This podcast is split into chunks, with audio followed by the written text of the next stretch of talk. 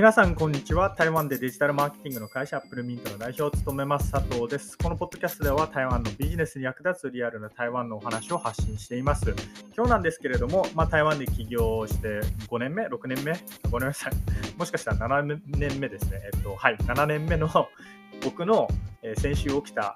1週間の出来事をお話ししたいなというふうに思います。まあ、台湾で事業をしたいと思っている方、あるいは台湾で起業したいと思っている方に、何らかの参考になるんじゃないかなというふうに思っています。じゃあ早速ですね、先週の月曜日から何が起きたかっていうことをお話ししていきたいと思うんですけれども、先週の月曜日はですね、お客さんが日本から台湾へ来ました。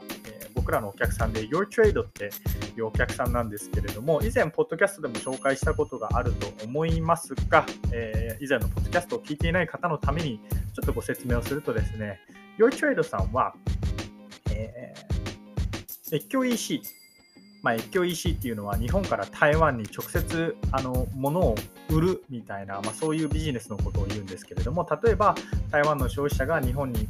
日本で販売している、まあ、A という商品が欲しいとなった時に、まあ、日本の企業さんがですね台湾向けにデジタル広告を売ってでそのデジタル広告を見た台湾人の方があこれいいなと思って A という商品を買ってそれを日本から直接送るみたいな、まあ、そういうのを越境 EC とかって言うんですけれども、まあ、この越境 EC、まあ、問題点が1個あって仮にですよこの台湾人の消費者さんが A っていう商品を買ったもののあれなんか僕が思ってたものと違うなみたいなことになったら返品をすることになるんですね。で通常あの台湾って結構返品文化があるので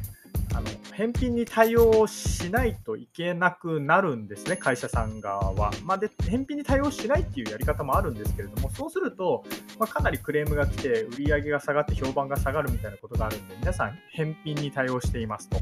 でそうすると、越境だと返品品ってこう台湾から日本に送るだけ送り返すだけでも結構なお金になるじゃないですか、まあ、なので捨てられるんですね。なので、えー、ヨーチュエルさんはそういった越境 EC で発生する返品品、返品されたものを、まあ、引き取って、えー、再度検品して、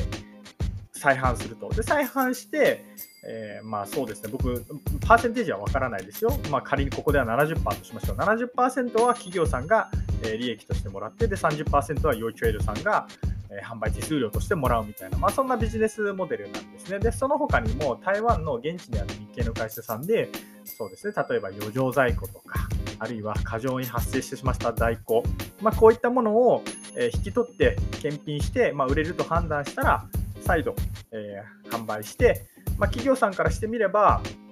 すごい、なんていうんですか、倉庫を埋めていた在庫品で困っていたのを、まあ、なんか助けてもらうみたいな、まあ、そういうビジネスをしていたりとかします。で、今回、日本から2名の方が台湾にやってきて、えー、検品を手伝ったと。で、検品が思ったより大変で、朝9時から始めたのに、まあ、午後3時まで汗だくになりながら倉庫でえ検品したものの結局200ぐらいしかできなかったみたいな、まあ、本当すごい泥臭い作業なんですよねみたいな話をしていてでも検品をしないと、えそれを再販していいかどうかわからないので検品めっちゃ必要なんですよねみたいなそんな話をしていました。でまあこの幼稚園さんと、えミーティングと会食をえー、会食に行ったんですけれども、まあ、とにかくそのスタートアップっていうことで始まったばっかりなんですね、本当にえー、立ち上がって1年半とかだと思うんですけれども、まあ、とにかく熱量があるんで、まあ、やっぱりこういう熱量がある人たちとお仕事をすると、会食をしている時でも、例えばまどうしたら、えー、もっと売れますかねとか、えー、どういうところが余剰在庫、過剰在庫で困ってますかねとか、あじゃあこういうところ知ってるんで、えーと、つなぎしますよみたいな、そういうお話がよくでき、ね、なんかすごいいいなっていう会食してても会議してても健全なビジネスのお話ができててしかも年齢も僕らと同じぐらいの30代の方々なんでとにかく話が合うんですよ。だから自然と面白いというかあの普段出張者が来た時に感じるような、うわ来たなみたいな、そういう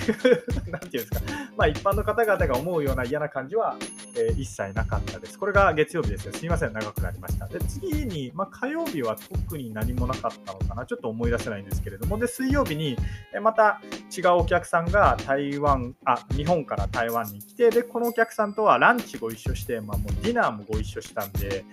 あの確実にデブったと思います。もうその日だけで1、2キロ太ったんじゃないかなっていうぐらい、えー、食べました。で、その日はですね、めちゃくちゃ不安になったんで、家に帰ったのが確か、えー、何時だったかな、9時半とか10時とかだったと思うんですけれども、そのその方とランチ食べてたんで、あの夕ご飯の後に二次会みたいなことはさすがになかったんですけれども、なので早めに帰ってで、その後にですね、えー、ジムに行きました。はい。あの、いや、さすがにこれお腹やべえなと思って、なんか、はい、ジムに行きました。で、その後木曜日ですね、えー、台風が一応台湾に来たんですけれども、まあ、厳密には来たもののほとんど来てないに等しいですね。台風休みっていうことになったんですけれども、あの台湾ではですね、台風が来ると、まあ、風が強くて、えー、まあ、なんていうんですか、安全性を、安全性に配慮して、まあ、安安全を求める、ごめんなさい、なんて言ったらいいのかな、まあ、要するに通勤とかが危険なんで、その日はえお休みにしましょうみたいな、まあ、そういうルールまでいかないんですけれども、なんか風の速度が、え風速何メートル以上だったら、え、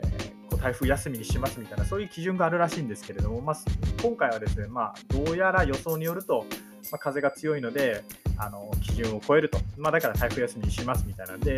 えー、台北市は台風休みになったんですけれども、すぐ隣の、えー、タオユエンって桃園市ですね、ここが台風休みにならないで、桃園市の市長さんかな、あるいは、えー、っと天気予報とかのなんか気象庁みたいな、まあ、そういうところかもしれないですけれども、その辺がものすごく批判されたと。でも、えー、終わってみるとですね、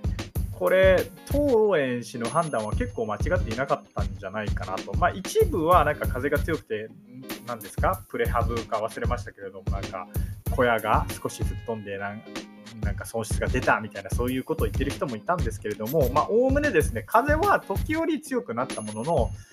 うんほとんど影響はありませんでした。まあ、その影響からかですね、まあ、僕らのお客さんの体ファクトリーさんですね、シティリンクっていう、まあ、百貨店まで行かないんですけれども、まあ、商業施設か、商業施設に彼らあの入ってるんですけれども、その台風の日はですね、もうとにかく満員だったっていう、もうずっとお客さんが絶えなかったみたいなお話をしていて、皆さん、あの台風休みなんですけれども、台風がほぼ来てないに等しかったんで、えー、映画を見に行ったりとか、ショッピングを楽しんでいたっていう、まあ、そういうのんきな、えー、ところがありましたで。ちなみにこの台風休みっていうのは、厳密には休みではなくてですね、あのまあ、休みなんですけれども、給与は出ません。まあ、なので、会社側は台風休みってしたら、その日の分の給与を引くことが可能だったり します。失礼しました。なので、木曜日は台風が来たもののほとんど来ていなくて、えー、出勤とかには多分ほぼほぼ影響はなかったものの、夜に風が強くなったのかな、まあ、そんなことがありました。で、金曜日は、えー、まあ、出張者のアテンドとか、えー、いろいろしていたら仕事がたまりまくってたんで、もうめちゃくちゃガーって仕事をして、すごい忙しくて、えー、疲れましたみたいな、まあ、そんな感じですかね、今回は。なので、先週は日本から台湾への出張者さんが多かったかなっていう感じです。まあ、以上、アップルミント代表佐藤からですね、えー、台湾企業7年目かなの佐藤がどんなスケジュールを送っていたかというお話でした。えー、幸いにもいろんなお客さんがいることでですね、まあ、こうした出張者がいるんですけれども、引き続き、え、頑張って、え、なんかお客さんのそうですね、台湾事業発展に貢献できればなというふうに思っています。以上、プレミーズ代表佐藤からでした。それではまた。